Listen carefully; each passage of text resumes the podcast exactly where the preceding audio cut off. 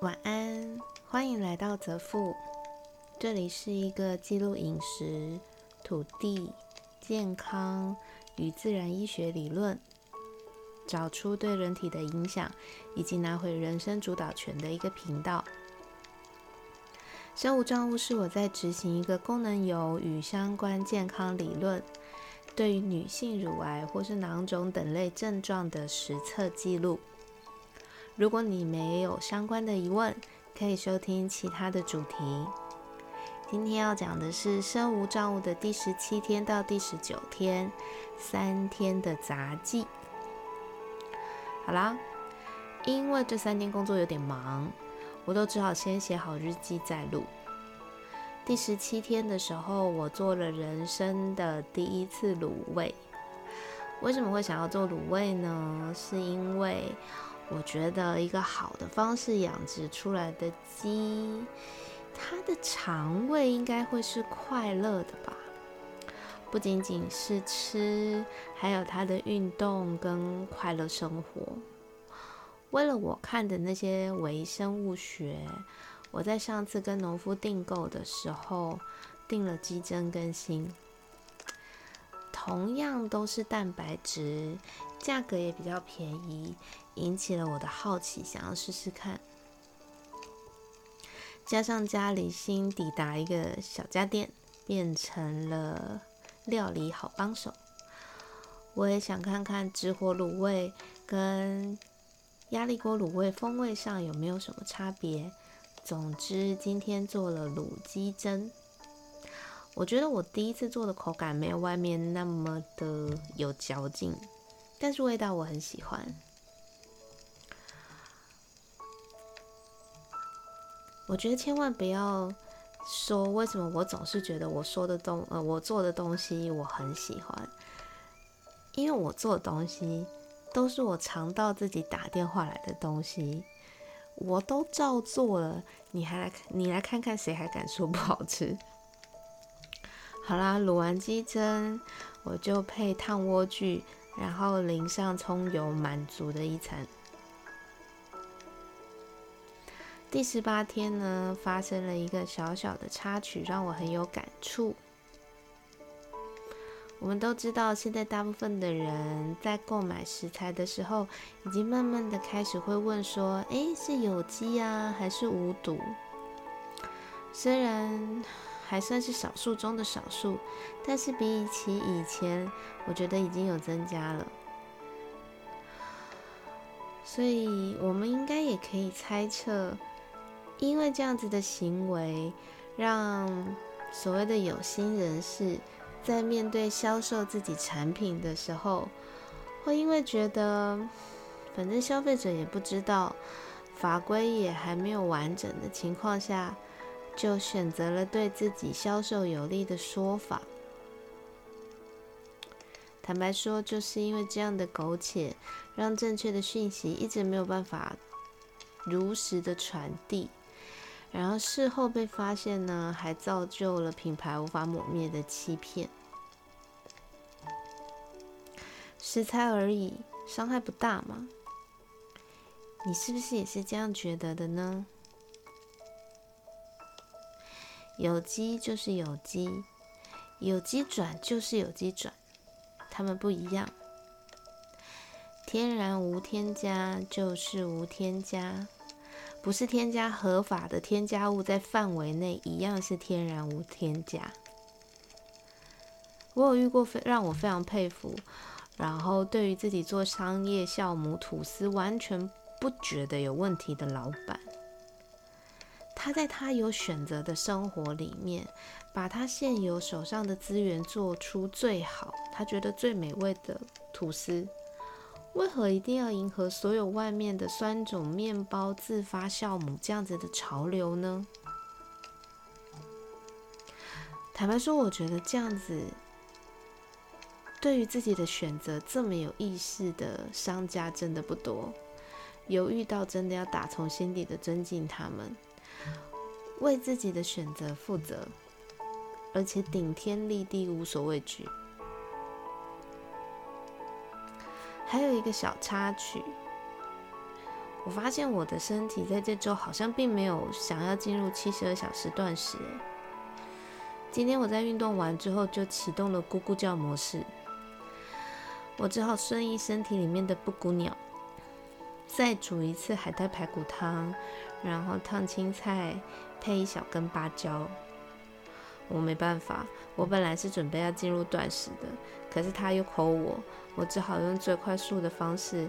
来解决他的饥饿，我的饥饿啦。第十九天呢，我报名了一个在天母的手工课程，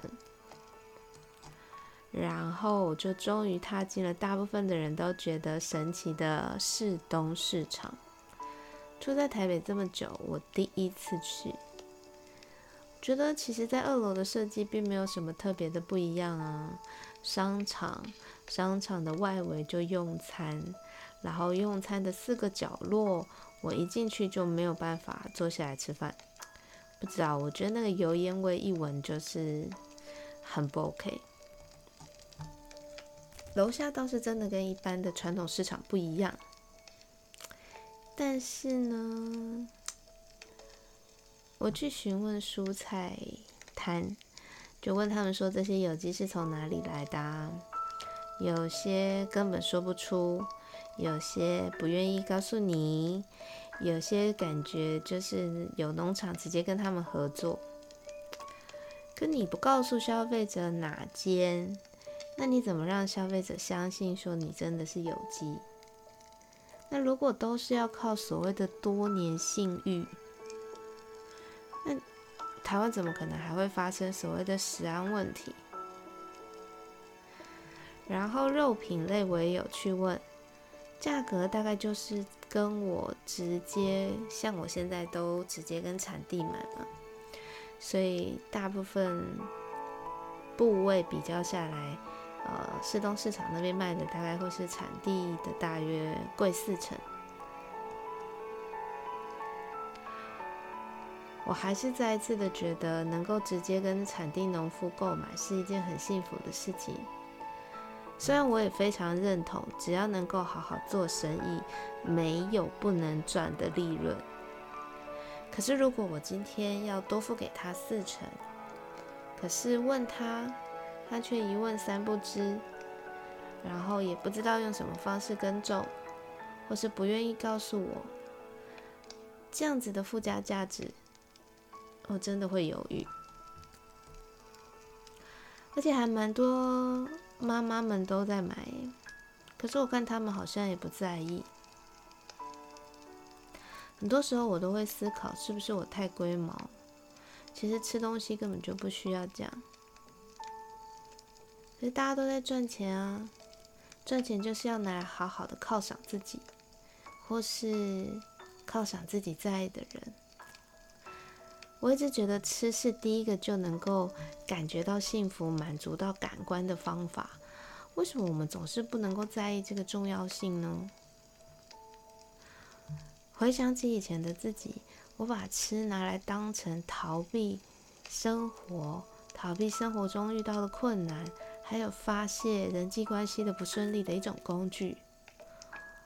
我那时候觉得自己的人生，我自己都没有办法掌握了。你不要再来告诉我说我这个不能吃，那个不能吃，因为会变胖，或是不健康。结果呢，我胖的跟一堵墙一样，然后也把自己现在的髋部变大了。我虽然我不知道这是不是直接的关系，但我非常，隐不是非常，我隐约的觉得就是这样子。饮食、情绪、肠道这三个看起来完全无关的领域，左右了我们人生是否成功的关键。你当然可以说，人生成功是来自名利双收，但我会说，名利双收到最后，如果请鬼拿药单，这样子的生活，你愿意吗？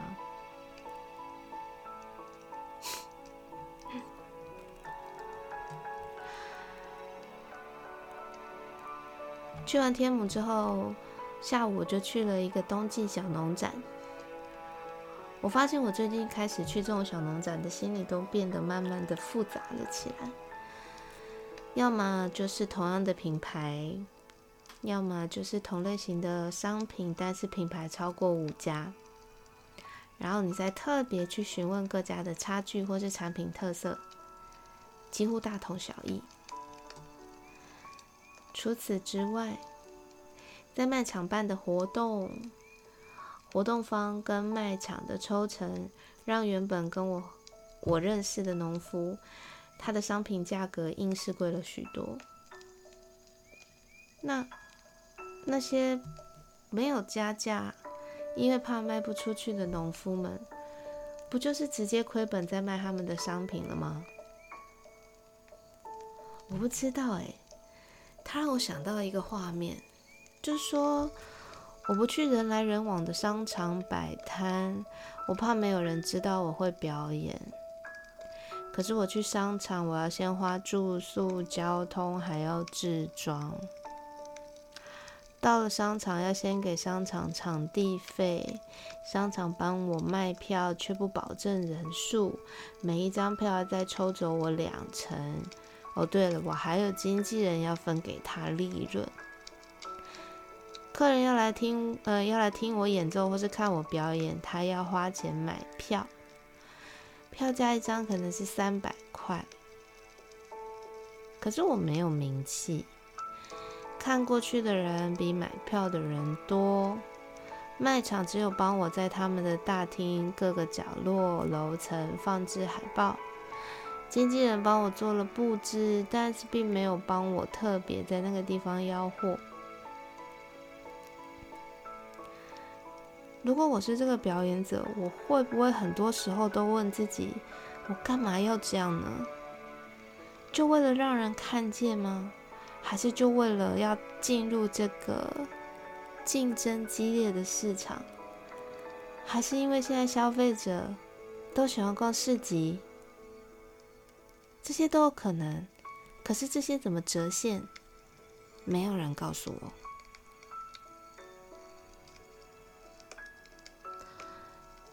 就好比人家现在说养鸡蛋，养鸡生蛋。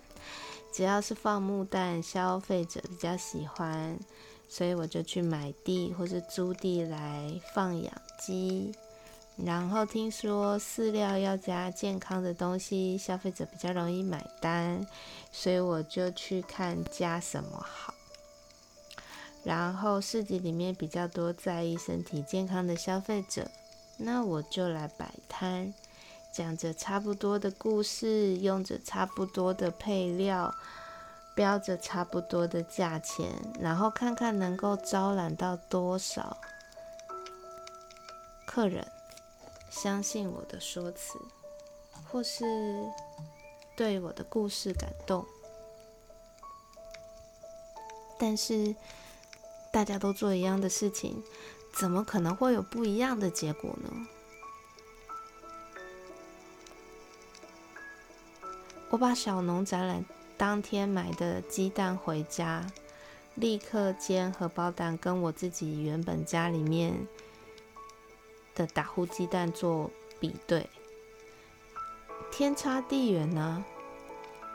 那就是一个一般的鸡蛋，跟传统杂货店的吃起来没有区别，更不用说是我那个有滋有味、一次要等三个月的蛋，那根本不能比。可是。我在卖场买的那一颗蛋，跟我自己长期购买的打呼鸡蛋，一颗也不过只差三块而已。你不去做这个世道上没有人在做的事情，你怎么能够变成唯一？就算你想要变成第一，也不是在做第二名，也不是在跟第二名做同样的事情啊。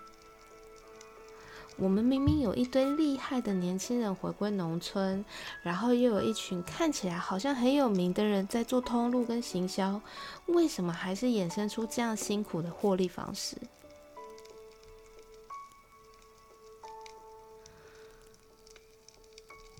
不过小农展还是有让我遇到我很有兴趣的品牌，然后也很开心他邀请我去他的牧场参观。当然也有我很想认识的部落大姐。其他的，可能都是一群载浮载沉的小船，在一个不知边界的海洋上靠不了岸吧。我觉得今天有点沉重，就先讲到这里，拜拜。